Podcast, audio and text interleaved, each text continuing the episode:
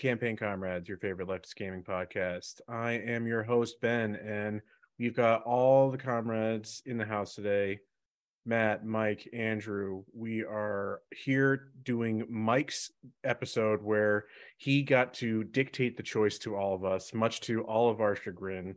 We are we are talking about Pokemon here, but before I I hand it over to him, um i don't know if we've we've maybe like obliquely referenced it in the past about you know our history together about how we've all known each other since at the very latest like middle school. Because you know our school district we we all some of us you know have known each other since Separate, elementary school and beyond together. yeah we all had were in like different disparate uh elementary schools that yeah then came together back in in middle school. So we've all grown up together. We've all uh you know we went to high school together and you know have obviously stayed close enough to start this venture afterwards. But uh we have for you something special for you you find listeners at home today. Our first ever guest and this is uh another fellow comrade from our time growing up in uh central connecticut.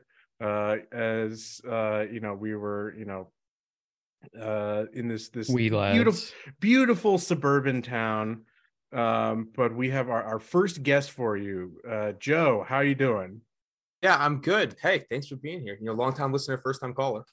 a long time first time we, we love having you we love seeing that yeah the long time first time pipeline paying off uh in dividends but uh basically we we had to bring you on here today because if if we I needed support. Yeah. If if uh yeah if you weren't if you weren't here mike would just probably go like uh hang himself after this I'm episode. kissing myself afterwards. yeah. Just like uh you know he, that my friends hate me. yeah he needs some support here or else it would just be you know three on one haters just uh you know he, he can't handle he, he can't handle it. He needs the backup. So i'm happy that you're here um you know giving mike some some solidarity with fellow pokey nerd uh, Well- shit. so it's it's going to be a battle between you two who's the big who's the bigger pokey nerd M- Mike and I have been together since age six, since first grade, second grade, elementary Yeah. school. Uh, so yeah, I've uh, you know, appreciate the invite. I've grown up with Pokemon basically on my mind as I uh, as I'm gonna turn 30 in July. Um, it's basically just been Pokemon for 30 Oh, years. so join the club. Same. yeah, yeah, ready for this. But I guess before I I finally do throw it to you, Mike, to start us on this lovely lovely journey uh, that I just can't wait to get into. I like I gotta ask though, just to like you know get me ready and just you know build up my my own uh, my own uh, tolerance here.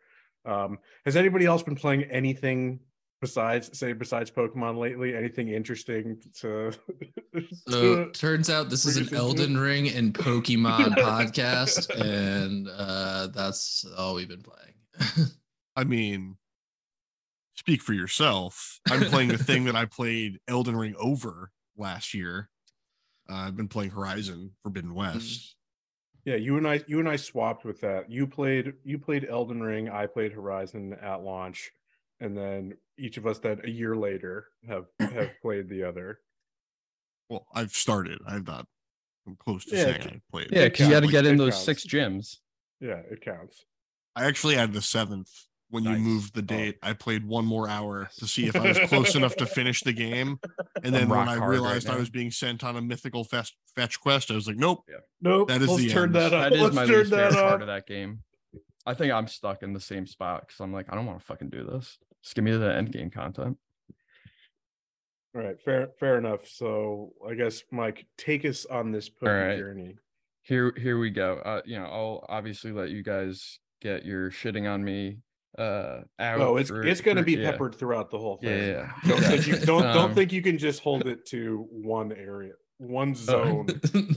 this is an But- open zone shit on Mike game right This is not a safe space. This is open zone. We're not normalizing open zone as a uh It's too late. It's, it's too late. It's too late. The Sonic team got me.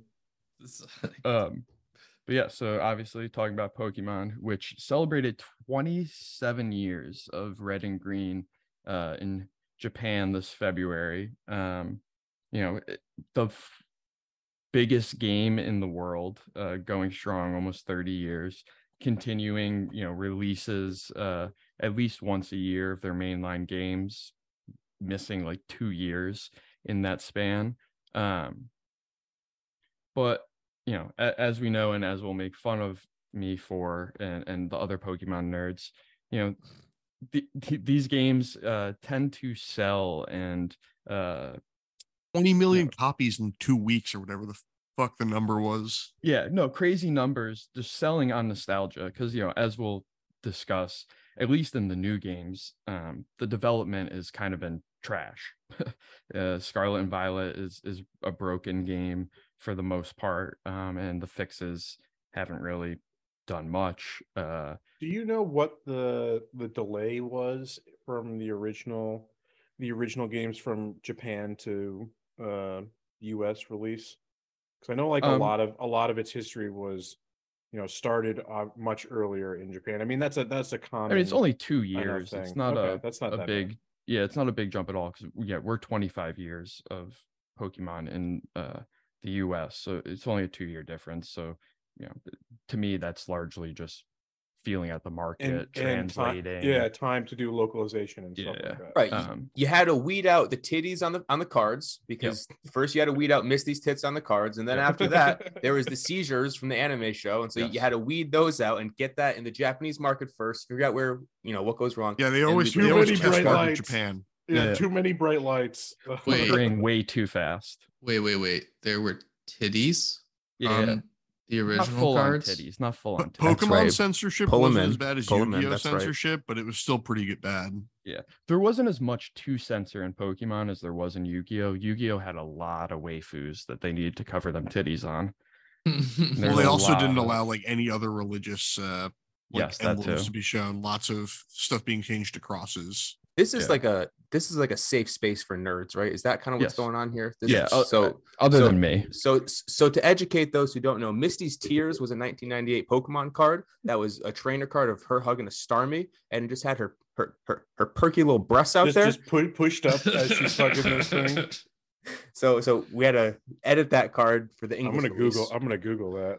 Yeah, Misty's. I'm, oh, I'm looking Misty's it up right now. and you know i- in yu-gi-oh that was literally the same thing it was just cards where there's like boobies and a face you know getting pushed up S- And belly showing. longer. yeah exactly um oh boy. yeah th- i mean despite making broken games in 2022 2023 game you know games that look like uh they could have been released on the n64 uh you know the, it's the top selling franchise you know brand in the world The Um, largest media property yeah in the world. I'm just like constantly. and It's gonna be my crazy. it's gonna be my Yeah. refrain throughout this episode. It's just you know the Breaking Bad meme, except it's the Pokemon Company can't keep getting away with this. well, and, and and what's crazy to Dude, me is I mean, all of the all the coverage around Scarlet and Violet initially coming out, and then like a week later, when it was like 20 million copies have been sold, and it's just like, no. you know 20 million copies have been sold despite like uh game crashing constantly which you know knock on wood i haven't had any of those issues but um yeah and, and one of the big things for me and, and you know honestly didn't have enough time to go into great detail looking into this something I, I would like to do later is um you know it's the biggest media property in the world and it's the rights are split between three different entity entities Yeah. there's Game Freak, Pokemon, uh, you know, the Pokemon Company and Nintendo. Um, you know, and, and obviously eh, with property rights, you know, they you will learn in property uh, law class that property rights are like a bundle of sticks, which I always thought funny because you know of the, the They're, they're calling of a bundle property property is the F slur, folks. Yeah. Um, oh. but you know the point also, being the that, British refer to cigarettes as. Yeah. Yeah. but the, the point being though that like you know um, property rights are like uh, you have property rights in different things in different uh contexts context and formats um and you know you bundle them together and they could also be split apart so like you know uh th- this money is getting spread around i- i- it's a large sum regardless where it's getting spread but um, you know, there, there's a lot of different hands in the, in the the pocket here that are splitting that up um, and, and making decisions. So, you know, Nintendo obviously has like the brand um you know trajectory they they probably have like the final say brand wise I mean, they're the publisher, so yeah. you know um, what publishers say goes. you know merchandise wise i'm sure the pokemon company has more of a stake and you know our our, our uh you know the final line of defense things like that or not defense but um you know in some cases defense with a brand but you know it, it's just amazing to me that these three different and you know at least two of them are really large. Game freak is you know the smallest in those three um by far uh but have just been so successful for almost 30 years and and that success is not going to go away. Um you know and, and in the expansion of games and you know adding different entities niantic for pokemon go i think they may be doing pokemon sleep as well um and just you know the the Go on, go brush your teeth, you filthy fucking gremlins. yeah the, the the expansion of like the pokemon as a brand It's and, like, amazing what you like think about uh what this says about their fans that they need to create apps that make you walk, brush your teeth, and sleep. Well, See, I, I I think that's less of a. It, it is. le- I mean, the, the brush your teeth one is very funny. That one, that one is is the most kind of dystopic. But like, it's it's less about like speaks speaking about the fans, right? It's more about uh the nature of of content Yeah, in exactly. in this age. It's a- in and order- in order and to make- in- maximizing your brand yeah and in, in order to maintain their you know hegemony over you know being that largest media property the the logical next step in, in, in you know in late stage capitalism is becoming a wellness brand you know that's that's Yeah. and and, and that's you how know, you get the crystal mommies and, and you you make fun of the you know the fans rightfully so but you know the pokemon go brush your teeth at least for me um you know i see that marketed more to like I thought you were the about actual to say that you children. no no I, I see that being marketed more to it's like the actual children fans where pokemon sleep and pokemon go are definitely a larger um I mean, audience Pokemon but- Go was let's- a wave. let's in be its own clear. right. yeah let's let's let's be clear. Pokemon is for babies, and if you're a fan of Pokemon, what a wild statement. yes, you thank are you thank you, you are if you're if you're a fan of Pokemon, you are just a different version of a Disney adult. No. That's my thesis. I mean, I, I, No. tend to kind of agree. I tend to, in the general sense, agree with you. But it's like because it's not that it's a, a a franchise for babies, right? Because because my my contention is that the the actual children in its demographic are the extreme minority in all mm-hmm. senses. yes You know, correct. like this these this games are not actually for for children anymore. the I mean, Mike, merchandise you the said- you merchandise for said the when you went to sure. I even push Buy. back. I even push back on that. We are in the Funko Pop generation. You know, I mean, look at me back there. I've got like Oh, three Nintendo but I'm talking- plushies on I'm my talking shelf. about, like the stuffed animal when you go to Target or whatever, you know, that a kid is going to see that and buy that. And I think like there's more of a market there. And that's obviously where they make a lot of their money. oh, I mean, absolutely, merchandising is where. The, Yeah. But where no, the- I, I don't doubt that there's are. also adults buying it- those. You know, Prove me wrong, Mike. When you went to Best Buy to pick up your copy, they said, "How many of you are here to pick up uh, Yeah. Pokemon?" You- you- I distinctly remember Yeah, you saying yeah. that it was a bunch of like older middle-aged raising middle aged dudes just all Yeah. raising And, their and me, hands. me in a suit Yeah. raising my hand, some like hot topic style, like, you know, uh, late teens, early 20s, um, you know, like with a skateboard, uh, and just some like other regular looking people. And, you know, it, it, it turned out that everyone in that line was waiting for Pokemon. The Disney comment is still under my skin because I just went to That's I just the truth hurts. The, the, the the truth Disney- hurts. I went to Disney Paris last year, and like I, I, I went because I love my wife and I'm, and I'm a supportive husband, so I'll go to Disney or whatever, and I'll waste four G's. But like to compare somebody like me who will breed a perfect Abra Yeah. with perfect IVs and then EV trainer that have speed and special attack to some to some slack jaw looking at Mickey like furious. Thank you, Joe. Thank you. This is why I invited you. You, I'm it sorry. takes it takes skill and dedication to do that. It does not. Yeah, it does Yeah, not it- take much. That's to fair. I, there's clap there's your hands more like to a it. seal at Disneyland. That's You could, fair. That's you know, fair. Battling, you know, The magic is sort back, of- folks. It's like Disney defeated COVID. The magic is back. All right, Yeah, I'll I'm- give you the skill. There's some. There's some. Some more there. Well, and and also like in my own defense, I I think Disney adults, like you know, I I I could make fun of myself, a Disney adult. Oh no! Oh no! okay, that's I- also I- a fair, a fair I- you know, counterpoint. I, I could I could you know uh, understand that I'm a little weird that I still play Pokemon or whatever, but a Disney adult is not making that. No, uh, you are in, in no. Disney in no adults are planning weird. multiple trips a year Yeah. to multiple parks, spending multiple thousands of yeah. dollars. I don't know. There's a different level of uh Yeah, I spend like max a hundred dollars a year on Pokemon. All right, Uh, my my wrong. My big question with it though comes it's i mean it's i already know the, the answer to my question. It's money.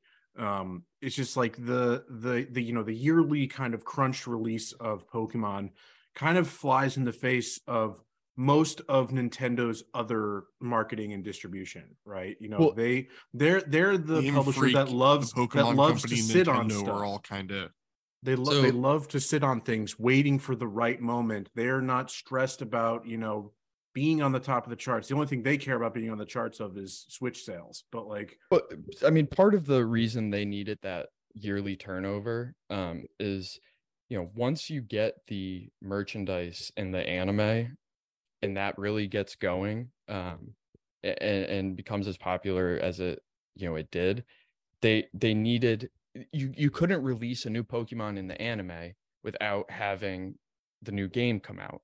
Um, so there there's like creating this uh, you know symbiotic environment where they almost have to you know for the other content to continue to be good you know the the you know the pokemon series you can't just have the same old pokemon you know that gets boring whatever so um you know the new season 150 have is a lot.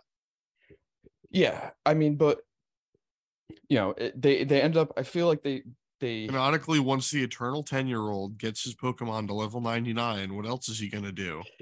But, you know once they they built up this uh kind of like rolling you know every year every few years and at the beginning it was every few years um and you also have that gap from um you know uh localizing it from japan to the west um in, in the earlier years but once it gets like the pokemon machine gets rolling where they're releasing a new season every year ash is you know going to a new place whatever they want more pokemon because they want to sell more merchandise they want to sell the shows they want to make new movies you know the because the games are the base for all that they can't have you know Can't- they want to can't sell, new games. cards without new Pokemon. Exactly so Let me ask this: When did games first start releasing DLC in general? Pokemon games or just No. games Games. Games in general, um Like 06 ish, I think. Obli- Oblivion. Might be a little had earlier than DLC? that. So, you like, count well like if you count like World of Warcraft, then it's probably like 2001 that's Those are those are Those are expansions, which is like yeah. a weird So right. So Yeah. if we I- even if a we say quick- a mid quick to late, Google, a quick Google here says that in 1997, the computer game Total Annihilation Oh. Oh. contributed to the rise of the DLC concept by Well, I would say- free monthly downloadable content. I would it, came, say- it became popular in late late aughts. yeah exactly if That you if you saying. If you look at the timeline of Pokemon, there are six years where they didn't release a game, and that's 97, 01, 03, 05, 07, 11, and 15. That was the pace that Mike was talking about, where you could breathe. A game would come out. Ruby Sapphire came out in 2002. I didn't talk to my mother until 2004. You know what I mean? Yeah, yeah. had a chance to Yeah. go and like play the game. But then, as as collectively, and maybe this is a little little deep for the podcast, but but as as the intention span shrunk, we started to see DLC. The first DLC Pokemon released was in 2020. And so if we're saying that DLC came out in like mid to early 2000s, it took them 20 years to get to the point where they're like, you know what? We can't make a game.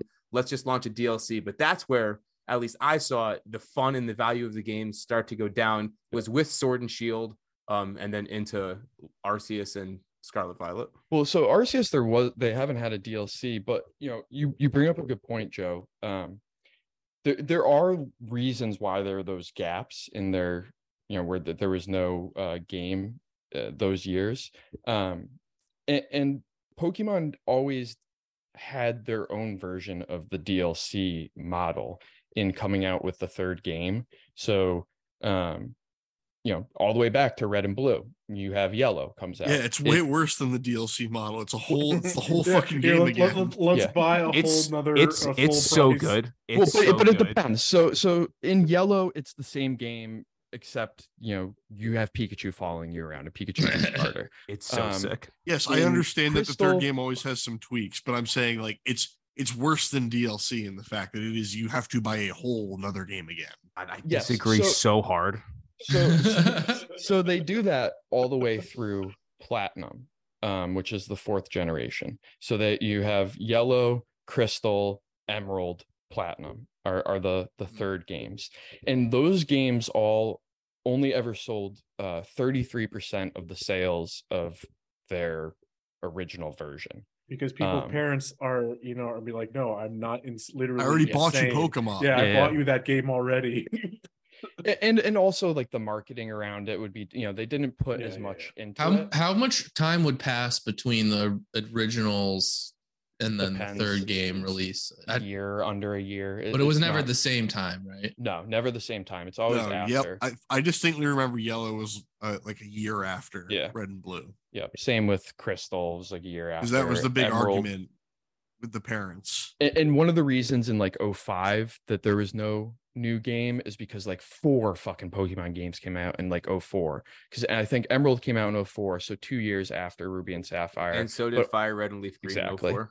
Yep, exactly. So they, you know, they had a lot in 04. They didn't do anything in 05. That also the Shadow Colosseum, Shadow Lugia GameCube game year. Yeah, but they don't they don't count the that may that may be I, I'm not sure if that's when it came out, but the the like uh these The gaps core are in the series. main line. Yeah, the, The main core line games. series. Yeah. And and so in generation five, after um, platinum only does again 33%, um, they moved away from that model and they did uh sequels. So you get um black and white, and then two years later, I think you get black two and white two, which Also known as Two Black, Two Furious.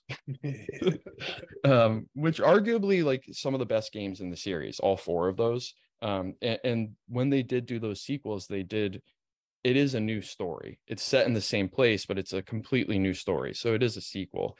Um and those games did 55% of the sales of the originals. Um so so they saw an increase and and they went with that model. So you get What console was that?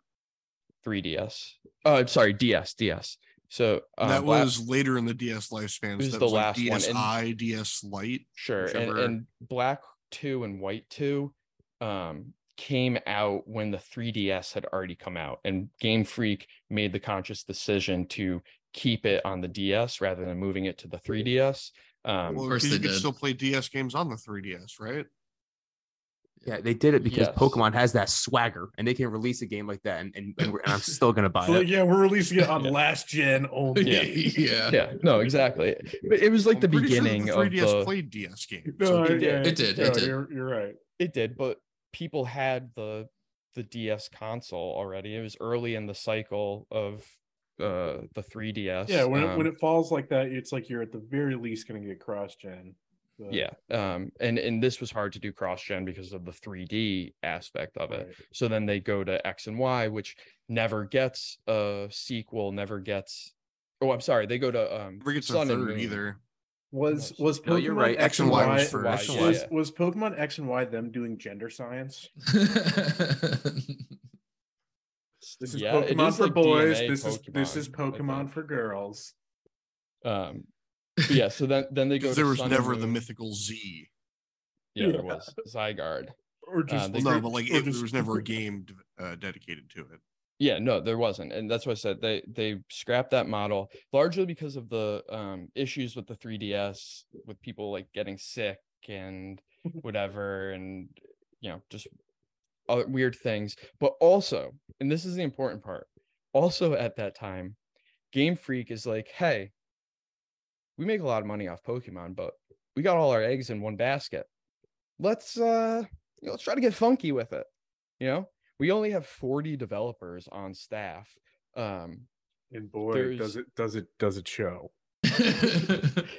uh, you know, we have games coming out on this new console. Uh, you know, Pokemon is still black, black and white.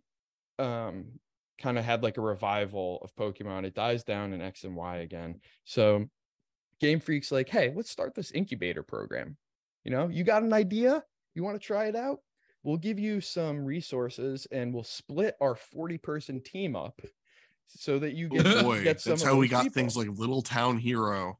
Yeah, which I think is actually later. Um, but and, yes, it and was a I think Switch game. Yeah, Little Town Heroes after they did this incubator thing, which funny enough, I read an article yesterday. They're starting this up again, where they're going to split their development team so that half of it is uh, devoted to Pokemon and the other half is split between however many games. And granted, they It's just they like yes, how can how can we make Pokemon even worse?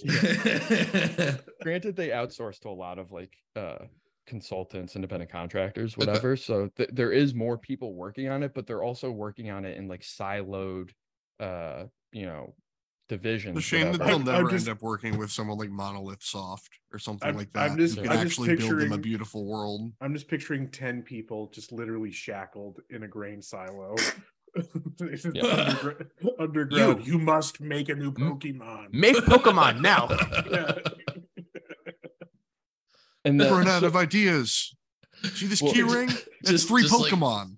Have two two animal name generators just Yeah. going. Just a, a chat GPT bot. Um, Just, they're just chimeraing animals together. Yeah. they're gonna hire logan paul and his uh his zoo crypto zoo uh nfts to make them but Okay. Matt, you brought up um uh harmon not harmon knight uh what did you say monolith.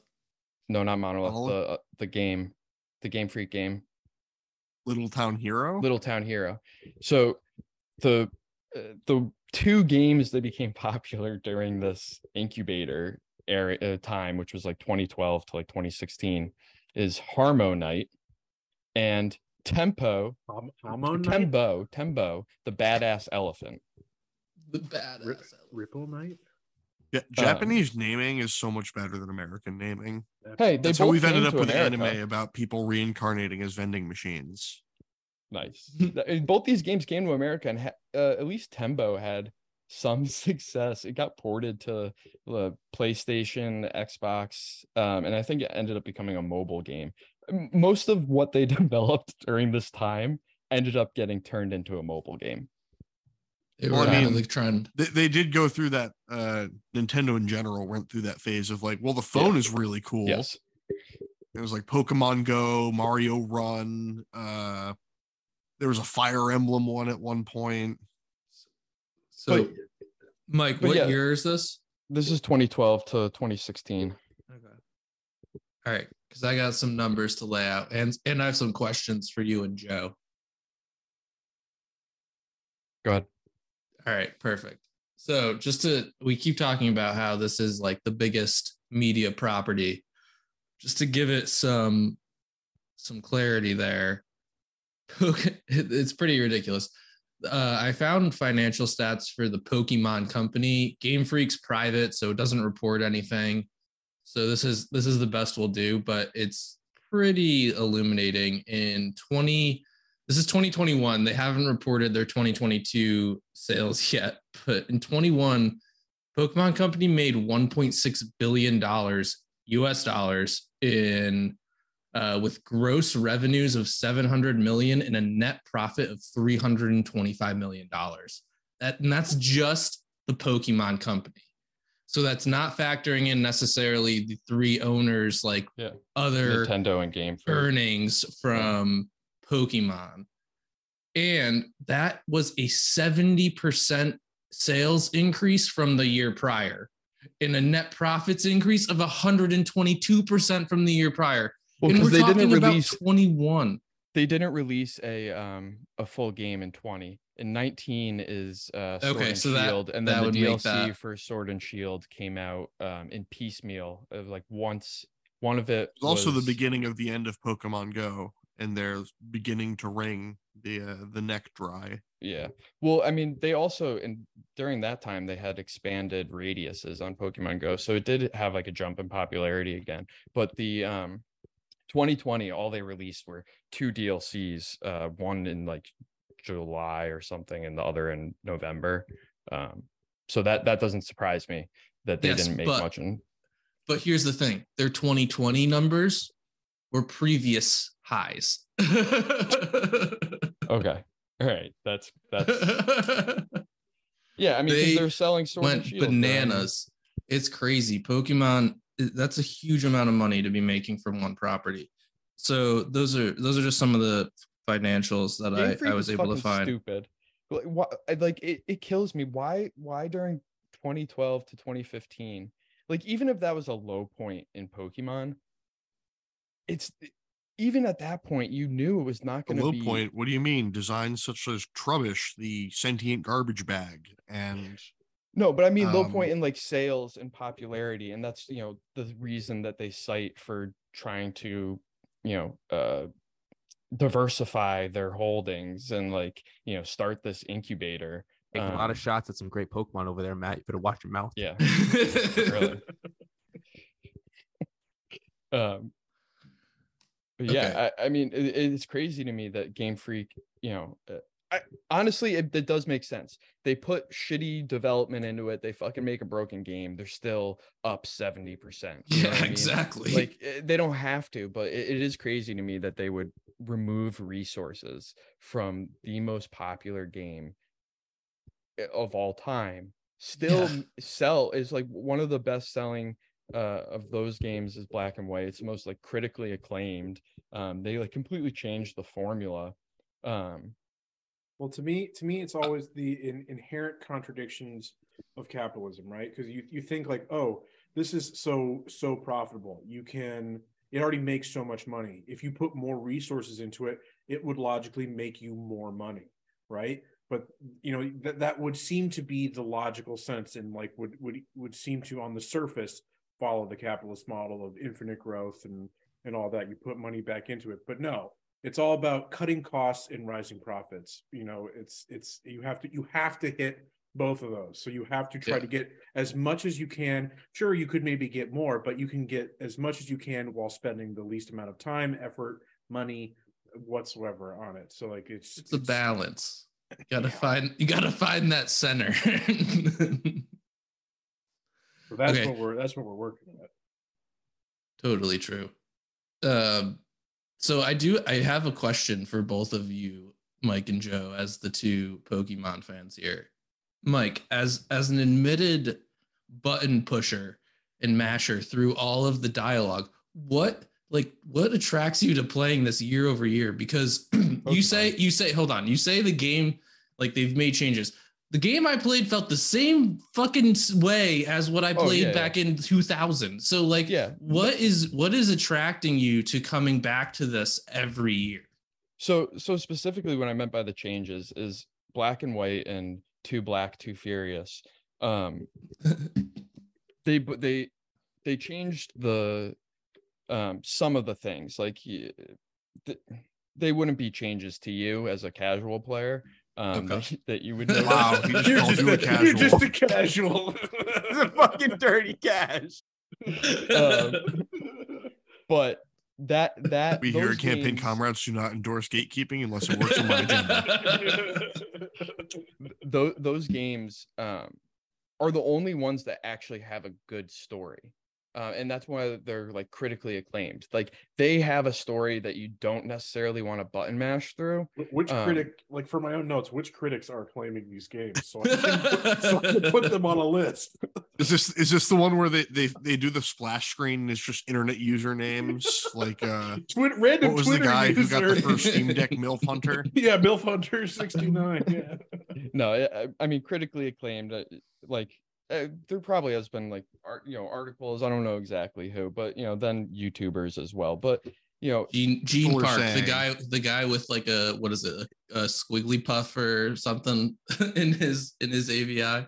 Okay, hang on, hang on, right here, I'm Mike. pretty sure he's got Kurt. I'm pretty sure it's Mike, Kirby. in Oh, the is it Kirby? Yeah, it's i- Kirby. in the core series of games, right? What Yeah. is your personal favorite? What is your favorite core series game? Mine's largely built on nostalgia, but I there are some other reasons I do like this game. Um, but Crystal is definitely my favorite. Pokemon Snap. God damn Uh, not a mainline series, but a very good game. Um, for me, it's Emerald, right? And and and I think I think it's Yeah. interesting that it's that third game for both of us. But Yeah. like for me, it's Emerald because they had the battle uh, area and stuff. Yeah, yeah, that's Um, probably my second favorite. Yeah, and it was a combination of the two. But Ben asked, "What? Who? Who's critically acclaiming this? If if you want to listen to IGN, if you want to listen to them, they say it's Heart Gold and Soul Silver. Um, and I think that this is something that Pokemon we're talking about. Oh, what are they doing now? It's more storyline intensive. Now it's like kind of 3D, and then you're riding a dragon who's a bicycle, and that's and that's pretty weird. Yeah, but- weird. Why? Why that, Heart that has Gold- wheels but runs. and you gave it a sandwich or something. I really don't like Scarlet and Violet. Not a big fan, but it, it's it's Heart Gold and Soul Silver because of the two regions, right? Yeah. And the And thing that's that why I like they will uh, dangle it in front of our face until we are 60 years old, and we'll pay honestly whatever. But if they release a game that had all seven regions in it, and then once you prestige kind of like Call of Duty into the next region, you have to deposit your entire Pokemon box and you start back over at level five, and you can't get those Pokemon again until you prestige out of this next region, then Pokemon will reach peak Pokemon. And I think that's what we all want. You know what I mean? Yeah, but and, and I, Which I, I means- which means Or just you'll never- dynamic you'll- you'll scaling never and get have it. everything just not have a No. cap. No, we'll never. I get want it, level 'cause we'll- 900. We'll just keep getting DLCs, and there's already two DLCs planned for Scarlet and Violet, and there's rumors of a shit. third. Um, a- and Sword and Shield did too as well. Um, and it's just like my. So back to Andrew, your question about button mashing. The story sucks. I- There's no story. It's all about battling. It's about collecting the Pokemon. uh, You know, to me, at times, it's also just an escape. Like it's a mindless thing that you know, while I'm do, if I need to dissociate, I could fucking run around in Pokemon, battle some Pokemon, whatever. It's it's kind of mindless. You know, it, it- to me, it's uh, you know, I'm not a TikTok Zoomer. Uh, I'm a Pokemon millennial. Um, you know, instead of just scrolling TikTok, I'm just running around trying to breed I- I uh, feel like- an I feel like adamant the- Charmander with six. I feel like it should be and belly drum. Minecraft instead of TikTok. Because you, you play Pokemon like Zoomers play Minecraft. Sure. Um, but yeah, so I, I think Huh? you know the story is obviously the biggest issue, and- and that's even amongst Pokemon fans. That's a that's a big thing. There there are some projects. I sent Ben one. I was watching a YouTuber um, that was like going through the timeline of Pokemon. Um, or, or no, no, I'm sorry. I was talking about Arceus. Um, and I'd sent it to Ben because that's what he had played. And this person was trying to, um, you know, start his own project of like doing voice acting over Arceus because Arceus Oh my does god! If they had added, vo- if they add vo- voice acting to those games, it would elevate them so, So much. much. and, and, and there's a lot of Even if um, the story is still doo doo, you know, like it would pull me in to some. It's just like you know, pay Exactly. some pay some voice actors. You know, the you know the We know they're mi- cheap. The union minimum, yeah. we know Yeah. you don't pay them a lot. you can so- find some college kid and make it their passion project. Yeah, no, exactly. And that's what like this YouTuber's trying to do. And I think like, you know, I, I I'm kind of following it. I want to see like where it goes because I think it's interesting because that that game in particular, they did though the story isn't great, they did try to highlight the story more than they do in other games. Um and you know it was the 3d it was the um these new uh sprites and things yada yada um you know they had opportunities to do this voice acting and they didn't. And same thing goes for Scarlet and Violet, um, especially. And and that's part of the button mashing. I I don't play Pokemon games with the volume on ever. I never have, never ever, because You're missing I like the only button mash. part that's good about them in the music. I know, but I was always like Uh. also playing it like you know uh in places where I couldn't have the music on or like playing it like the, at the, the the sound is how they really something. get you you know it's like the the sound of your pokemon healing you know that that ding ding ding yeah, ding no, I mean I do I do still know the sounds and I've played with them before, but I mean you know majority they're of playing in your head without the music on Yeah, yeah. Some of That- the that's the but real autistic superpower. see, I don't play Pokemon for the storylines. I will also button mash through it, but like Mike, think about some of the the highest adrenaline you've had playing Pokemon, and you're gonna be like, how you how do you have adrenaline playing Pokemon? The first time that that Pokeball shook on the third shake to catch your first Chansey in the Safari Zone, like tell me you weren't running around your bedroom. You know what I mean? yeah, or like you know, throwing uh, a first Ultra Ball at Zapdos uh, in you know red and blue or whatever, and like catching it on the first try, not having to waste your Master Ball. Or I whatever. imagine not having duplicated your Master Ball to 99. Right. And then yeah, you know, Andrew or uh, Rick probably wouldn't know this again, dirty casual, but like the first time that you see a shiny, the first time that you see a shiny in the wild, like a random shiny pop up, the, the, adrenaline's through the roof. There's like that, and then like straight heroin in your veins. Same thing. You're like, did I did I save? Did I fucking save? Am I gonna die? Am I gonna kill this thing? It's it's very you know. Uh, Oh, and you want to talk about feeling that that like pit in your stomach, like maybe like when you're working on your car and you break it immediately and you know you just broke it. When when you're playing with your lime green Game Boy Color and you don't have the battery cover on the back because that's just been gone for two years, and you drop the Game Boy and the batteries fly out, and you're like, "When's the last time I saved?" Or do I just jump off a cliff? or you're, you're you know you're playing the uh, uh I mean, the it did teach game. a very valuable lesson to ch- uh, children of the time about saving your work frequently so you don't Yeah. lose your. Uh, Lose it. progress. it translates very well to a working system. I still do that now in autosave uh realm of Pokemon. We, I hate should we mo- autosave because give me to give me my own uh autocracy Yes, on my you- saving. You're, you're, yeah, you're, it's removing your agency.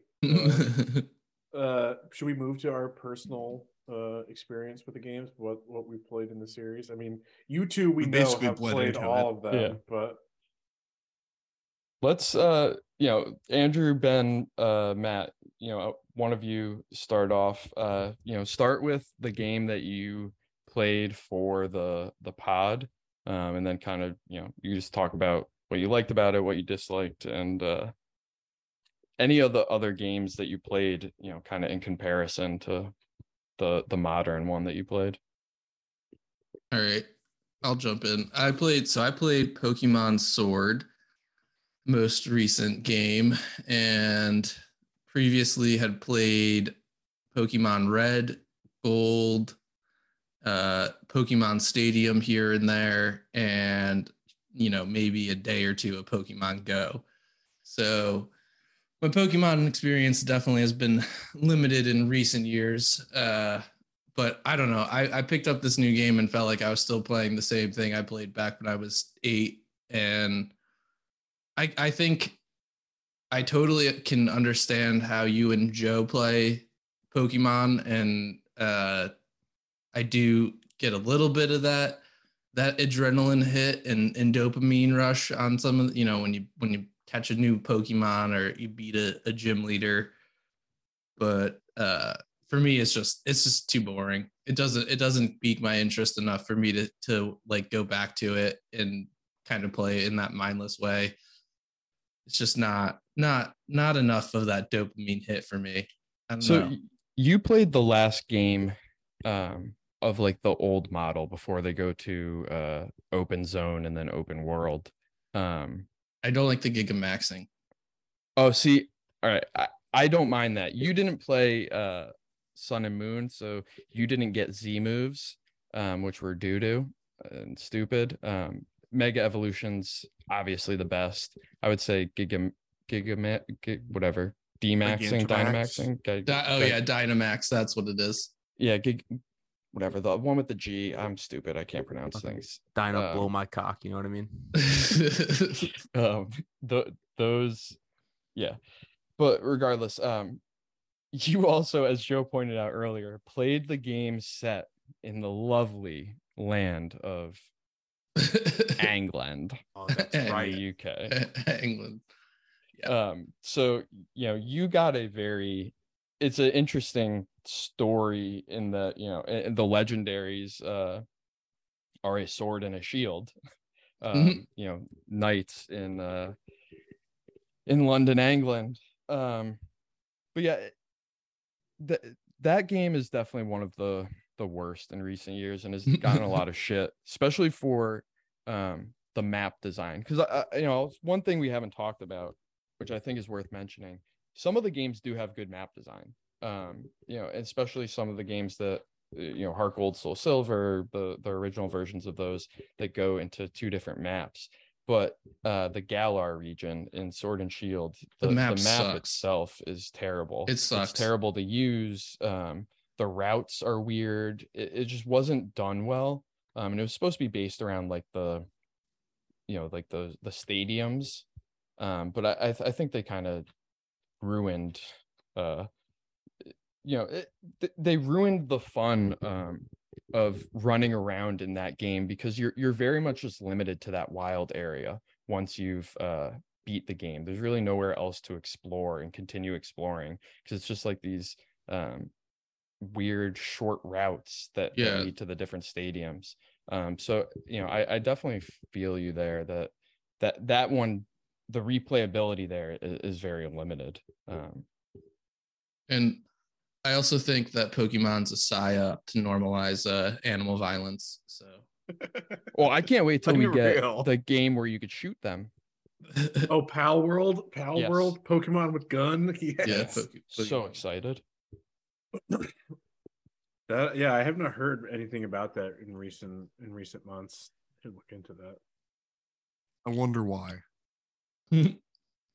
Yeah, I don't think th- I don't think the creators have been have you know been disappeared by the Pokemon company by by, by Daddy Nintendo. I don't. i don't think they that- can i think it's too different of a game for them and you know nothing uh that's infringing on their their copyright or trademarks So, so Mike, given Andrew's background with what he just said, and then he played Sword and Shield, which trash. Yep. What what game would you recommend for him to to put him back on the holy trail? I mean, honestly, I recommend uh black and white for anyone that's like trying, you know, wants to get into Pokemon that's not a baby. Um that, you know, because of the story there, uh it definitely is interesting. Um black and white especially is the first game since the Kanto games where the Pokemon are region locked. So you can only get the Pokemon that are new to Generation Five in Black and White. Um, so it kind of, at you know, could bring actually back one of my biggest complaints about the one that I played is that I felt like 80% of the shit I was running into was Gen 1 Pokemon. Yeah, and so you know that was one of the things that like changed the formula in in black and white um, that people really liked. Uh, People did hate at first because they couldn't get their favorite Pokemon, but I think especially for someone that's um, you know trying to reintroduce themselves to the games or you know uh, that that's a that's a good place to start. Um, like I said, the story's good. They introduce Ultra Beasts, which are co- kind of cool. Um, they're like a different version of legendaries. Uh, definitely one that's kind of worthwhile to to play if you're interested. Got to get a 3DS though, or a DS. Yeah, that's the thing with the notably shutting down uh, shop. Yeah, out of curiosity, I looked up how much to get a, a 3DS, and they're like fucking three hundred dollars. Good thing I still Yeah, have. mean- mine. meanwhile, I sold mine to GameStop for like 60 bucks. Right, Matt, you want to go next? Sure, I can go next. we're technically going in the order of release. Because Sword and Yeah, Shield true. 2019, Matt's got Shining Pearl 2021. Yeah, November 21. Yes. I played the Pearl remake because that kept me in my uh my autistic need to play things in order. Um so I've now played Red, Gold, uh Omega Ruby and now Pearl. Making it through the me and my- generations. Yep. So so black black is next for you. Yeah, if they make it play it uh, make it playable in a way that's convenient for me. I'll I'll get you an emulator of it. I don't like I have an emulator. It's more of the fact of do I want to do my time that way? Ew. Um, but no, my biggest complaint uh, for Pearl in particular came to down to pacing and the fact that I was like six plus hours into the game, still running into the same like Geodude, Zubat, and uh, like Bidoof. Yeah, and that's the biggest complaint of that of that generation, both in the original. Like there, there was no reason for me to explore tall grass or anything like that because everything was just the same biome. So like once I had my team, I was set. yeah, th- those games pacing uh were not good at all. Th- those and And like the, uh, the the gym Johto leaders in Legions. particular, uh, I at no point felt like I was having trouble with any of uh, uh through the seven. The seventh one had a fourth Pokemon, guys. That's incredible.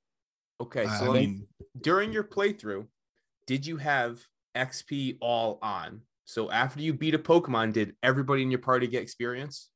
yes, because that's how it is to default of the game. I Yeah. played it to the default. You got to Yeah. turn it off. Got to turn it off for the true experience. But but but that's bad. That that that is the default. You know what I mean? yeah, and it's Yeah. been the default now since Sword and Shield.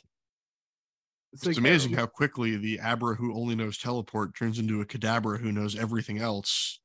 Quick, quick question to I don't mean to interrupt, but is a good point of uh good point to ask the question. Um, Mike and Joe, have either of you done things like Nuzlocke runs? I have not. I will. I, so uh, during Sword and Shield, I turned off XP all, and then during Diamond, Brilliant, and Shining Pearl and Diamond, I turned off XP all. Uh, for for my experience of the game because having that XP all on is true. You can get wicked overpowered, and then you're just dominating, and that's not that's not fun. Well, I for me. mean, to be fair, I had the I had the funny punchy monkey, that's his name. That's his actual name. and uh, he pretty much could beat everything by himself. It's like every gym had something he was just uh, strong to and could deal with. Yeah, I think he was the second of three firefighting starters in a row. Yeah, He's also like the only fire Pokemon in that game. I've run Yep. into like a Ponyta once. Yeah. There, I think that's it. Is Ponyta, uh, the monkey line, and maybe Growlithe. which is wild. Yeah, I'm looking at I'm looking at, at at the dex right now for that game. No Growlithe, just the Ponyta. Yeah.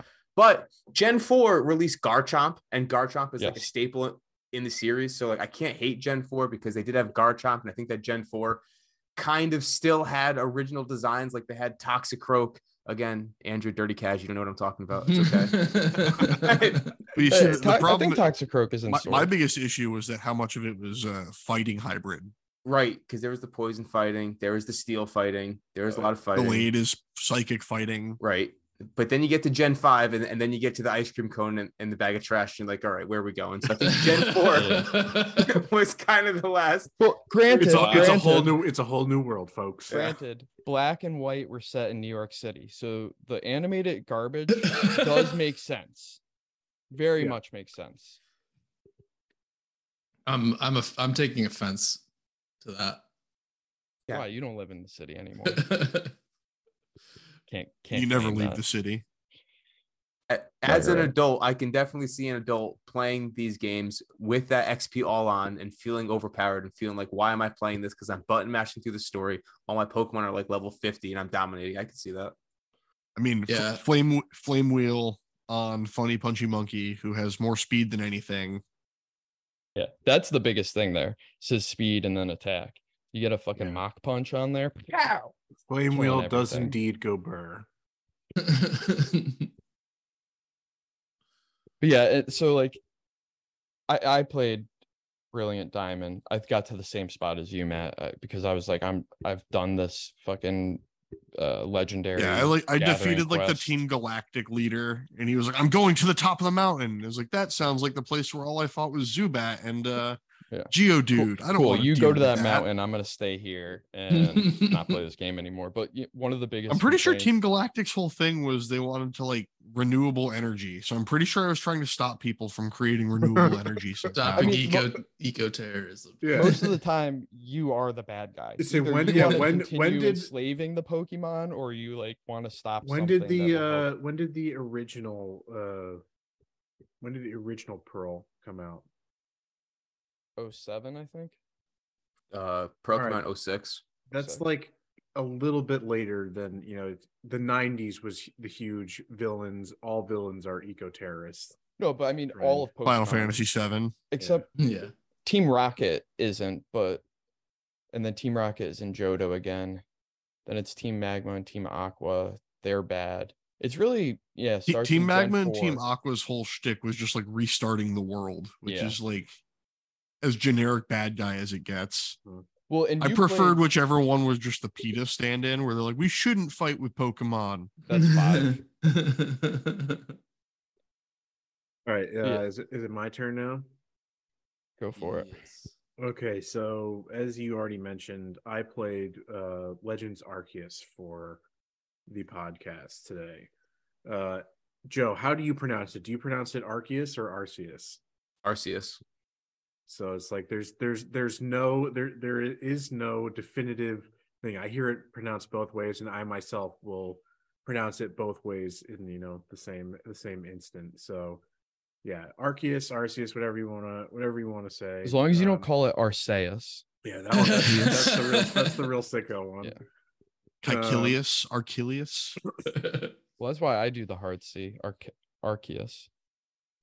Mike's gonna start calling it RCU. Yeah. You know, so I had I was obviously aware of of Arceus when it came when it came out, and you know heard a bunch of uh you know praise that it got. That you know it's it's you know changing the formula. It's It's Dark Souls Pokemon. Yeah, uh, so for me i was just like okay i've got to play something now like i'd i'd rather play uh something that's you know newer. I'd i'd, I'd like to have the point of comparison for what what they were doing and what they maybe could be doing in the future. Obviously scarlet and violet are proving that they are you know not really moving in any forward trajectory.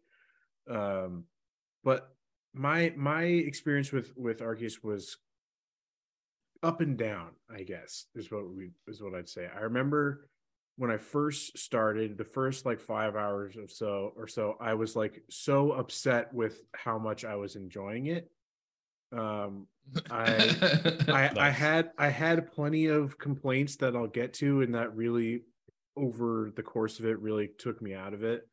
Um, but uh, I like it was just like yeah, I was just like me curmudgeonly, just like God damn it, this is actually you know kind of fun, you know to to you know go out, you know just kind of be set loose and just The formula is there. and you know, just go out and you know find the, the the the Pokemon. It was the you know, I have thoughts on like the it's it's kind of some you know manipulative game design. The you know preying on the worst kind of OCD parts of my brain that are like, yeah, go out and fill this you know fill this list. You know, fill fill out the Pokedex. You know, I I did like that. That was you know the that's the core driving thing right for the game is actually filling the Pokedex like i like that they kind of made that as a fundamental piece of the story um but then I mean, as it's always a, technically a fundamental piece of the story. Eh, to Um, me just it a little bit different there. yeah it, to me it always we'll see like to me it always was like oh yeah no the main driving force is you know becoming the best trainer and you know beat getting all the badges and and defeating the elite four and all that where this is it's purely we're we're scientists we're here to you know learn Do about research. pokemon and you know do the research and i like i found actually like yes it is like box checking right but like i found it was more interesting than literally just you know go out and catch this pokemon. It was you know try to catch them in this different way and uh, Different ways to them check with- the box. with yeah so there was some you know kind of creativity going on there. But then it was just like it fucking dragged. It was just everything that then that they throw at you that takes you away from the bit that it's actually fun. And you know how you, you got to go back you've got to like so many fucking loading screens and yeah in, incessant dialogue that like yeah that, that's got to take you from one area in in Jubilife Village to the next to the next room to this to this and like all the little loading screens in between there. It's just like you know all these things are just obstacles to having fun. I want to just yeah come on let's get through this. Let's get back to the the actual stuff. But then it also got to the point where because i i am i am not you know a diehard i'm not really just spending all the amount of time uh, uh you know in each area that i possibly could before progressing the story i do i did want to keep moving and i after the first two zones or whatever i kept having to grind in order to open up the next one, and I found that to be very uh, tiresome. And uh, was just like, no, I want to progress. I want to keep going. And um, I didn't find. I, after a while, I it's like going into. It, I'm like, oh yeah, like I've become such a fan of turn-based combat. You know, in this stage of my life, I've like enjoyed it a lot why you know like i should look into pokemon some more and and see how i like it. but like the poke the the combat is fucking so bad it's like you're you're literally it's like you you're either you're one-shotting the enemy or the enemy is one-shotting you and it's like And whoever goes yeah. first yeah it's like the speed thing is the only thing that matters it's like whoever goes first wins Well, it, like you pointed, you pointed this out, and uh, you know, stating that the point of Arceus, the game, is uh, you know, dex building and, and collecting.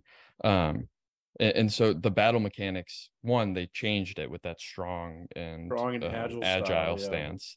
Um, but two, they they purposely Wow made style. it, um, you know, y- it's not it's not a battle intensive game. It, there is no competitive battling in it like there is in the other mainline games. Um and so that you know it, the battle mechanics do kind of suck and it is much very much a uh you know a one shot two shot type deal that you don't Red get as shot, blue much in um you, you also you know part of that they stri- they stripped abilities and items on the pokemon so the pokemon don't have their inherent abilities which adds to the battle because it's another um you know thing you have to worry about uh oh boy, he used hailstorm from his innate ability to make it snow slightly. it could be a big thing Hail you know? is a serious threat, Matt. Right? you were And- taking and, a you know, golf and ball same thing with hailstone items to the dome Same thing with you know the items on it. You you got a fucking focus sash. You're not taking. You're not killing someone in one hit. You got at least two. You know. Uh. You know. There, there's just other battle mechanics that it's missing because, like you said, they're focusing on making it one this like open world, open zone, but largely focusing on the catching mechanics rather than any of the battling. the uh the See, that's why they just need to make everything like the Let's Go games and just skip the the animal abuse and just have it be throwing balls at stuff. The uh I did find the you know the the Pokemon Lord boss fights to be kind of fun, you know, pretty fun. Like I only had a couple where I didn't do it immediately on first first go. Um and it was large mainly it was the first one because it was like I'm just just like learning about what the fuck I'm supposed to do. Um but uh you know and so I I I, I finished the main story uh went into end game and tried to you know finish the end game story and got to the the Giratina boss fight um and you know have was never able to get past the the final third stage because I didn't have any max revives and I'm like because again in order to do that I, to get those. I would have to grind to level up high enough to get the the recipe to then craft them or to like get enough uh, money to buy them and you know either way I'd have to level up high enough so they would either be in the shop or that I could get the recipe to do it. I'm just like nope I've put 22 23 hours into this.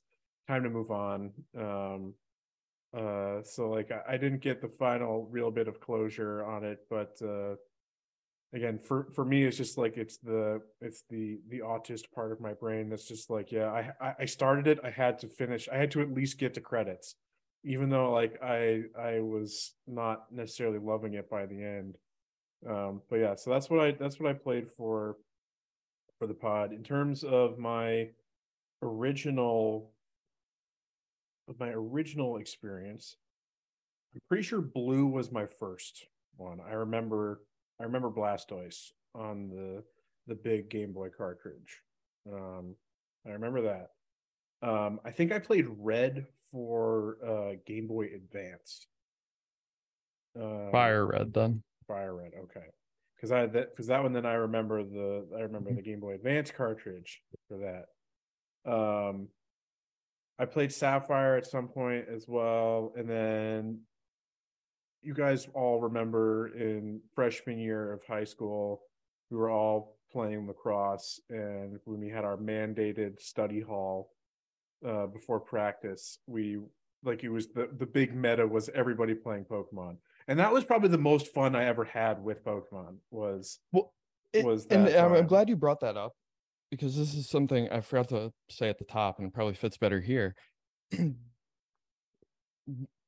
you have to obviously take this with a grain of salt because it is marketing, but the creators of Pokemon, like the developers and whatever, always envisioned Pokemon being a social game.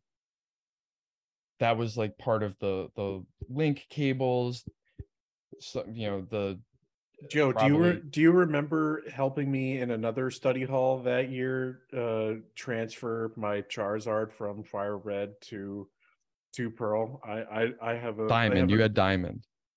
oh, why do you have you have Pearl? I changed uh, it to diamond. Remember, you had diamond because if I you had don't pearl, I would have stolen it. No, I don't remember which All one I had. I I remember helping you with that. Let me ask you this: Do you guys put bleeps into the podcast? No, no, you can curse as much as you want. No, no, no, no. no. ju- If, if I say a name, could you bleep it? I can. yeah, okay. Matt's Matt's the uh Who is the That's, craziest person that you guys have traded a Pokemon with from growing up? I I had a Paras, okay, that traded me, okay? hilarious. That's And- hilarious. That's and great. that, that Paras was nicknamed the fucker. And Mhm. that Paras nicknamed the fucker came from my emerald all the way up to like sun and moon. Like I like I transferred it all the way up. You know what I mean? And every Yep. time that like Pokemon box came out and you could put your Pokemon up in there, I would transfer it up. Well, get ready. Tomorrow you could transfer it to Pokemon Home in your Switch. right. So, but talking about socially and stuff, right? Like I would I was trading Pokemon with like you know what I mean? Yeah. Hang out Yo, you you and I used to battle at in study hall and like at lunch in Pokemon Diamond. That's what I'm saying. So uh, I think that Pokemon has been an an extremely social game, um, and that's also that, and then the meta, which is something not for casual people, Andrew. So that the meta is like a whole other thing with with Yeah. the various video game competitions and stuff. That's something that other games don't have as strong of a meta as Pokemon has. And then you get into the cards. And Andrew, you're telling me you've never tucked in with like with just like a drink and just sat at your computer for four hours watching people open Pokemon cards. You're out of your goddamn mind, Andrew. Because that's some of the best YouTube watching ever. see For that- real. that- I that mean, was a I've, point- I've been opening the cards. That was a point that I wanted to make is that I, I remember I have much more nostalgia and uh, positive feelings about the the cards, even though I never played the the card game. I Yeah, I don't think anyone game. ever actually played the Because card game. The card game wasn't part of the aspect of thing. You just opened the card packs and looked at them. You look Yeah, at them and- and there's- trade there's them no- with your friends. there's Look no- at them yeah, with your was- was friends. Trading them with your friends. That was like a Yeah. a big a big thing. But then it also was the the anime as well. It was just a big a big thing for me. The the, the I, I have Hell more yeah. memories of the show than I do of, My- My favorite playing memory of the show was them brutally uh, twisting my memory of what a jelly donut is supposed to be. Where But, would uh, you guys, i- i- if I said, hey, where did you buy Pokemon cards as a kid? Where did you get those from? Where do you remember R buying Us. packs of cards? Yeah, Toys Mall. R Us, Walmart. Toys R Us. I did not. I know. I think I Uh, know where. There, you- there was a store in the Watch Walmart, Factory yeah, that sold cards. So- Target. The Watch Factory is the answer. If you Yeah, can that's get your Pokemon cards from those Yeah. two stores in the Watch Factory, I got or- Yu-Gi-Oh cards there. So- Or that was from that was a the- local that was our friendly local game store, right? or Yeah. or the the uh the flea market behind the Oakdale. Yep, yep, yep. yeah. God, just doing laps looking for a Zapdos. You know what I mean? What, Yeah. what a time. No, but so you know, all of this to say, I, I do think that part of and part of my uh love of Pokemon was the social aspect of it. Like Joe and I were, you know, battling, playing.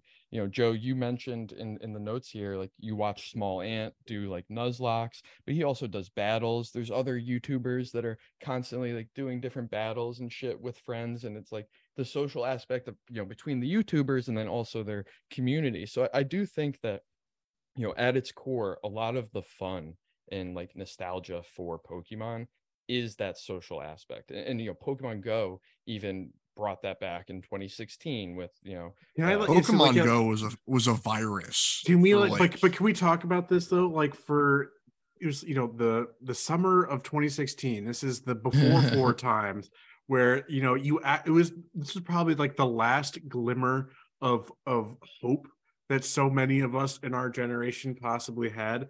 I still remember, you know, going around uh, you know, New York City and Central Park and not just Central Park, just all these areas. Yeah, of- like, chatting with people that were also you could tell they were catching something. the like, the the some of the few times I atmosphere say you know people. in new york city completely changed overnight you know like it went from you know fuck you i'm walking here to uh, oh my god there's a fucking snorlax come on everybody. I everybody mean, even like because I was living in Montpelier at the time, there was so much of Montpelier where you'd be out walking and people in their car would slow down and be like, Is there something good? Should I pull over?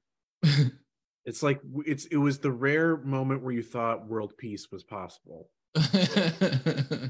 The it was, day it was bringing two- people together two weeks after Pokemon Go came out, I got on a plane and I was in Qatar for six months on an Air Force base in Qatar, right? And on that base, the living area was like a rectangle, and people would run around that rectangle. You know what I mean? I I ran over 400 miles on that deployment just doing laps to hatch eggs, so I could try to Use- evolve an using the pedometer thing yeah just so that I could get a Vaporeon because all the Pokemon out there were rock Pokemon, and for six months I dominated those gyms out there. Dominated. I would wake up and I would go put my Pokemon back in the gym. That that was the first experience with Pokemon Go. But then, because we're talking about the social aspect, have have you guys all seen the movie The Train to Busan? yes. yes Yes. Train to Busan is a Korean film about Korean zombies. Okay. Anyways, Fantastic. So I was in South Korea for a year from 2017 to 2018. Pokemon Go has community days. And so on like every Saturday for a couple hours is a community day. And so special Pokemon would spawn, right? And so me and my friends went up to Suwon, and Suwon is just another city, and, and you could take the, the train up there. We were at Osan Air, Air Base, and so it was like a 20 minute train ride. And there was like a really nice park. And we saw the park on Google Maps, and we were like, all right, there's got to be Pokestops there. You know what I mean? We get there and when i tell you it was just a wave of korean zombies everybody staring at their phone one dude had on a stick six cell phones all tied to power cables just spinning swiping and uh, we were up there for the larvitar community day and so there was a 98 iv larvitar and someone shouted out 98% and thousands of korean people all swarmed one corner of the park to try to catch this larvitar and that was the community. Because there it didn't matter who you were everybody just wanted that that one larvitar and when like when when we would do mewtwo or kyogre raids there everybody was so stoked to see that you got either a shiny or a 100% iv and that was where i got my 100% iv mewtwo in pokemon go. I have two of them. Andrew you wouldn't know casual. That Mewtwo I got there, I, I caught it. And wh- when a legendary appears in Pokemon Go, you can tell it's IVs based off of its level when you catch it in the raid. And like, so like we, we do the raid, Mewtwo pops up. At the time, I wasn't great at throwing the balls. Now I can. But there was like this master Korean dude who was old as fuck, ripping cigarettes with wicked dry skin. And he was like, give me the phone. And I gave him my phone and he caught me that Mewtwo in like two throws. And it's just, it was insane. So Pokemon Go in Korea was like, at its peak was unreal, dude. I just See, I think to everyone's Pokemon Go experience varies widely based on where you on were. you were, Yeah. yeah. Because if you were in somewhere around it. rural with less of a population, Pokemon Go became uh hatching eggs was your only viable means of doing anything of merit. I do remember, like, I mean, this was even just going from, you know, New York City to our suburban, uh, you know, Connecticut, Central town Connecticut hellscape. Was was you know, which was by no means rural in any sense, was such a drastic shift. I remember I would have to go to the fucking library. That was the only Pokestop uh, around, and like just like when I would go home for a weekend, and it was just like uh, it, it was it felt barren. You know, it was. Yeah. Well, it's completely like trying to organize a raid up here was pretty much impossible with like how little time you had once the raid opened up and the amount of people who would be like, needed. oh yeah, I'll be there in 30 minutes. And so you sit there waiting for 30 minutes and then they call you again. They're like, well, I can't be there for another 45 minutes. So the Nope, raid's going to be over. done. Yeah. Yeah. I, I just want to point something out that Joe was Joe saying. had his stats in there and I wanted to read them out loud for the pod so I could read mine back just so we can get a dichotomy of Yeah. yeah, I uh, could pull mine up. I also wanted to say that in Korea too, talking about raids and stuff, I would go to like Hongdae or like just like you know some part of Seoul. That's not a real place. Okay, people got arrested in Hongdae, but I, but I would go somewhere in Seoul and I would I would basically go to where all the gyms were. And again, you know, big loser talk, but this is a safe space. On on those big legendary days when like there was going to be eggs that day, I'd wake up at like six. I'd take the hour train t- to Seoul and get there for like eight o'clock, or I'd take a bus up there, whatever. I would get like a sweet coffee or whatever. I'd have my backpack on with like two, three battery packs in there, my cell phone out, and it was Pokemon Go day. And once the that. eggs, once the eggs start popping, those raid lobbies would fill up in a second. 20 people boom next lobby. 20 people boom. And just everybody's either it, that was when spoofing was still big but there were still Yeah. people hanging out walking around. And from one egg you would see a whole mass of people. It was a bunch of koreans. It was probably one very overweight caucasian man who had a bunch of neck hair who was breathing heavy as shit. Don't know how he was in korea. But this this mob would move from from gym to gym. And like it was just mutual respect. It was unreal. But my stats for pokemon go total caught is 53729 I'm pulling mine up now. total distance traveled is 10,000 kilometers no spoofing uh i visited 30,970 Pokestops. I'm only level 44 because I've slowed down playing in the past year. Um, and I have 43 100% IV Pokemon, including two Mewtwo's, a Kyogre, a Tyranitar, uh, and a Lucario. All right. In comparison, I played since launch. Air quotes on since launch, since there's like multiple gap uh, years in there. Uh, but I've only done 2,400 kilometers, caught 9,200 Pokemon, and visited 7,100 Pokestops. Oh, you have me beat. wow. I mean, there was a lot of that where we'd be traveling for work and I'd be like, oh my God, we're in Chicago.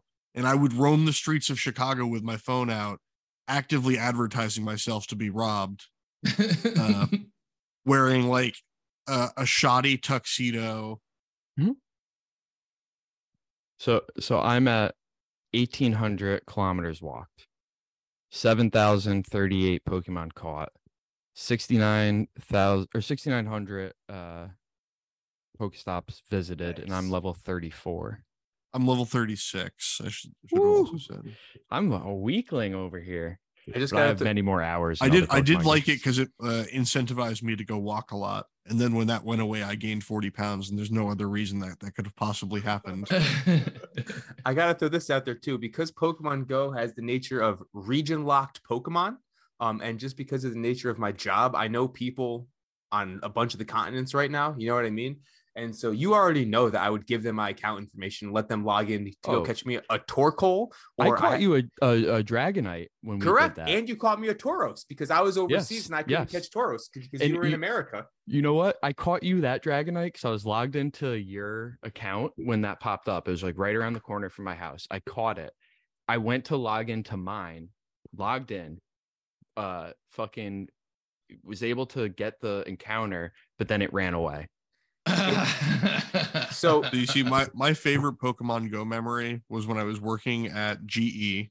You know, big Big Daddy GE. You know, big big company, big military contracts. And I watched someone go, "Yo, there's an Aerodactyl in the lobby," and you watched like thirty to forty grown ass dudes, uh, make their way over to the lobby in some form of shuffle run to not look out of the out of place uh, abiding Mike. the safety on the shop floor. in Pokemon Go, do you still have your starter?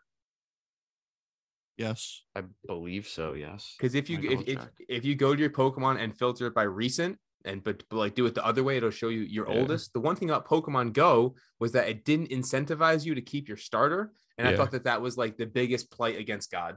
That like you wouldn't do that Pokemon game. I, I was like appalled by it, and so I always made sure to to keep my starter, and then like within Pokemon Go, the older a Pokemon is, if you trade it with somebody, it's a better chance to get a lucky trade. So it incentivizes you to keep Pokemon for like years and years. Um, the whole Pokemon Go world is insane, and Niantic has done some fuckery with it, which is really sad because it has opportunities to be like a really good game. Um, but for somebody who is on the go and, and I might not have the space to carry around like a Switch or like a gamepad with me and stuff, Pokemon Go definitely helps to to kind of scratch that itch. Um, I do not have my starter. I may have it in Pokemon Home though. I might have traded it Delete your or account. transferred it Delete out of account. Go. I do have a Charmander from like 20 days after uh, that I have as a Charizard right now. So, Hmm. Joe, what has been your experience with the, you know, the current releases? You know, as a as a diehard fan, where you know, th- like, so what were your opinions of of Arceus? What, and you've already, you know, said you're not a fan of Scarlet and Violet, but I'd I'd like to to understand. Did you play Scarlet and Violet yet? So so so I'm not here to lie. Okay, I'm an honest person. I did not play Legends of Arceus, and I did not play Scarlet and Violet, but I did watch walkthroughs of it. Um, Okay. and I was not impressed with Legends of Arceus because it wasn't really truly like, like, like a core release, even though Yeah. it's listed as, as a core release. It seemed like a lot of they would put a waypoint up and you would go to that waypoint. It is that, yeah. It is that, right? I mean, like There- they, they there are put cool they, they put a mechanics from it. waypoint, but then yeah, you are you don't have to go there, obviously. Right. You, know, you so can just go do whatever you want in the region. Right, but like in, in for example, in, in in Pokemon Emerald, after you got the fourth badge, if you didn't know that you had to surf east of Mauville City, you're just like, where do I go? And I think that's a really important element of it, right? And so I don't I don't want a waypoint, and then I don't want all my Pokemon to get XP from me killing one Pokemon. That doesn't make any sense to me. Um, and then for Scarlet and Violet, uh, I did just move back to America and I bought a house, and then my wife is growing a child, and I just haven't had a chance to play it yet, truly. But But that's fair. But like, hey, save your time. And I, I was gonna make the joke that the year you it. toned down Pokemon Go, you have you're now having a child. You you'll be getting Scarlet or Violet and playing it. You know you will. Yeah, it's gonna happen. It's gonna happen, especially with with some travel coming up, and, I- and I'll be able to give it like a better look then. But I, I did play Sword and Shield, and I did play Brilliant Diamond and Shining Pearl, and like I saw, and I did play Let's Go Pikachu uh, and Let's Go Eevee, and they had some cool mechanics. It Did you have the. Poke Pokeball controller? I did have it. Didn't love it.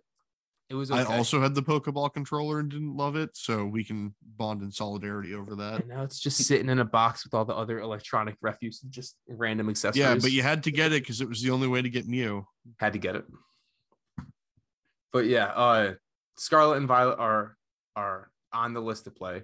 But now I experience Pokemon really through Pokemon Go and then through YouTube content like Smallant, like people doing Nuzlocke challenges or people showing how they can break the game. But again, once I saw the motorcycle dragon and people trying to like get to new areas in the game because it's broken by just going around gates and stuff, like that's not mm. that's not the Pokemon I, that I would enjoy playing. There's people that are going through. You could like go through the walls into the locked areas and like explore it and shit. It- clipping through the walls on day one. Uh, yeah, boundaries but I mean, like, you could don't seem very purposely- solid. you could purposely clip through to like go through what is the going to be part of the DLC area. Um, and people are like exploring that. There's you could clip into buildings uh that have like unused insides, which Sound, you know, sounds like a greatly optimized gaming experience. Yeah. Yeah. Um, it, w- It was so the well optimized they actually had to lower the spawn count Yeah, of exactly, Pokemon. exactly what I was gonna say. They didn't lo- ended up not lowering it by much, but whatever. It's 15 now is the uh the spawn count on the screen. I think it was like 20 beforehand. Um but yeah, the one thing I wish they left from Arceus that they didn't well, two things. The roll or like the dodge Mm-hmm. um, and uh, catching Pokemon without having to battle them. Um, I really, really enjoyed that. Being able to aggro Pokemon in the wild, just Yeah, you know, and just to throw a piss them ball at them. Yeah. Yeah, that was Like Mike just wants to fun. play this far as zone. Well, a Safari Zone, you still had to encounter them. You just, you know, I do wish that you could throw Pokeballs off of the rideable Pokemon, other than the swimming one.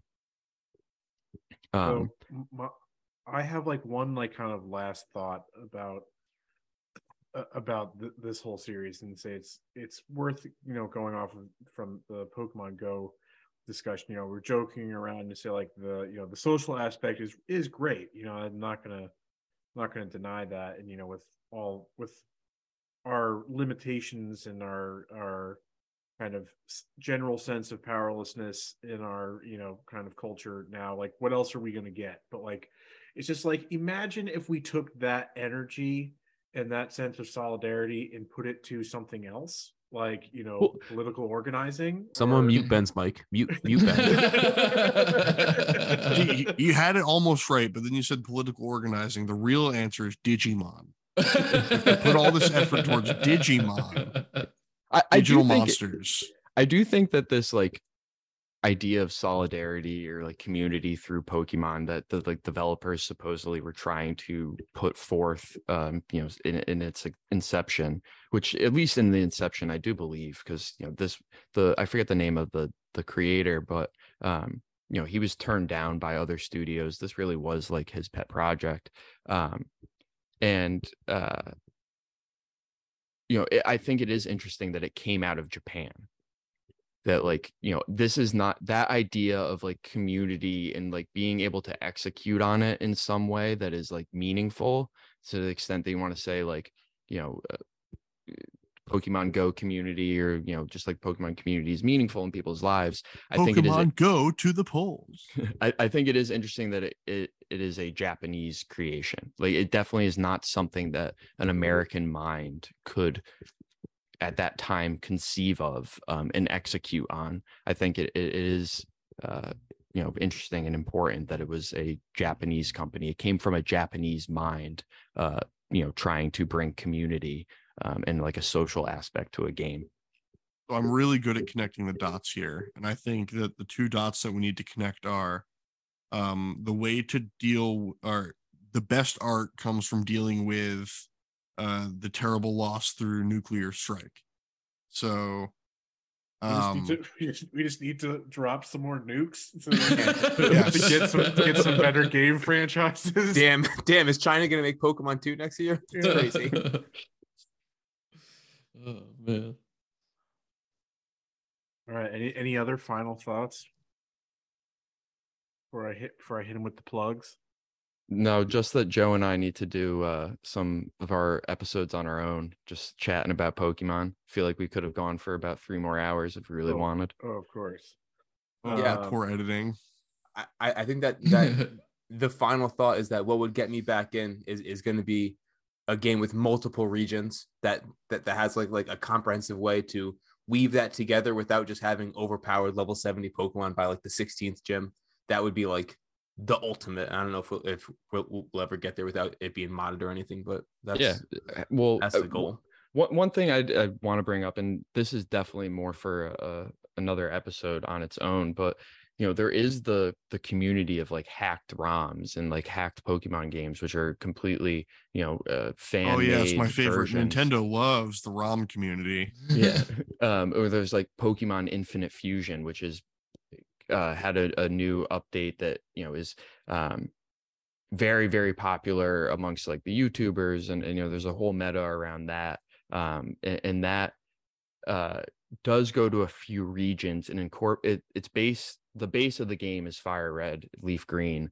um, but they do incorporate other ds uh map things and whatever um you know from other generations into that game and i think that that is uh joe that might be a um one for you to jump into uh and and play around with and it is cool that you get to fuse pokemon yeah for sure All right. Well, first off, we'll say thank you to Joe for joining us today. It was a real treat. We appreciate For you sure. coming on. Uh, been great hope- thanks gents Maybe, maybe you know, if there's a, if there's ever another franchise that you feel as passionate about, uh, we would love to have you back. Or just look out for our spin-off series on pokemon if you want Joe. if, if you want to talk about all these biome updates in minecraft about terracotta you just just let me know All right. Uh, but so now it's just time for plugs. Uh, be sure to follow us on Twitch at twitch.tv slash campaign comrades. We stream every week, although I'm personally feeling like I might dip my toe in and experiment, see what, what engagement's like on just Do it. streaming on YouTube. Do it. But uh, also check out the YouTube page. First actual uh, long form YouTube video is uh, is up and live. I do find the the irony of first actual long form video, but every video before this is like is long three hours, two and a half hours. because I, yeah, I don't count I don't count vid- stream uh, stream vods as Yeah. as you know the same thing. This is basically a video essay uh, where I you know do a deep dive into a review of the of gameplay, but also of the the politics of the recent release Atomic Heart. Uh, so go go check that out on our YouTube page. Just search Campaign Comrades on YouTube. Uh, and uh, yeah, socials, you know, CampCom Pod on Twitter. We're not very active there, should be, but we're not. Uh, Mike, any any uh, so you plug in the TCG You could- player or no? I'm gonna I'm gonna plug my YouTube. I mean, not my YouTube, my uh, eBay page. Uh, Cut the Mike Gaming, to selling some uh some Pokemon there. Six IVs, shiny, whatever you want. You can customize it. You let me know. I, I, I give it to you. Okay, a dollar fifty. I get you. All right, your this is the time to interject here. This is actually an intervention episode. So yeah, Mike. This yeah, this was a safe space. It is no longer. We're we're here to we're we're here to uh, break you from the grip that that Pokemon has on you. Spending Hey, I'm just 300, trying to make it- my 300 Mikey plus deals. hours, Mikey putting Deals 300 plus coming back. hours in Pokemon Scarlet, not healthy. Putting it putting it down there. now. real friends don't let real friends do that. Yeah. Uh, but that'll do it for us on this episode. Think we're back to uh I mean our schedule was a little bit tweaked because of we reorganized things to fit around our adaptation episode last week for Last of Us. So we I think are off next week. I'll have to look at my calendar and then news episode coming out end of the month or something. I don't quite remember. No, we're we're news episode next week. For news episode next week. All right. So uh yeah, we will be covering It's news adaptation, then off. We usually have off before the game episode, but we did. Right. So, so I guess we're just we're back to the regular Yes. the regular schedule. Um, so be on the lookout for that next week. But we're just we'll cover all your our top stories from the past month. But uh, till then, uh, good night and good gaming, folks. Love you very much. Bye bye. Bye.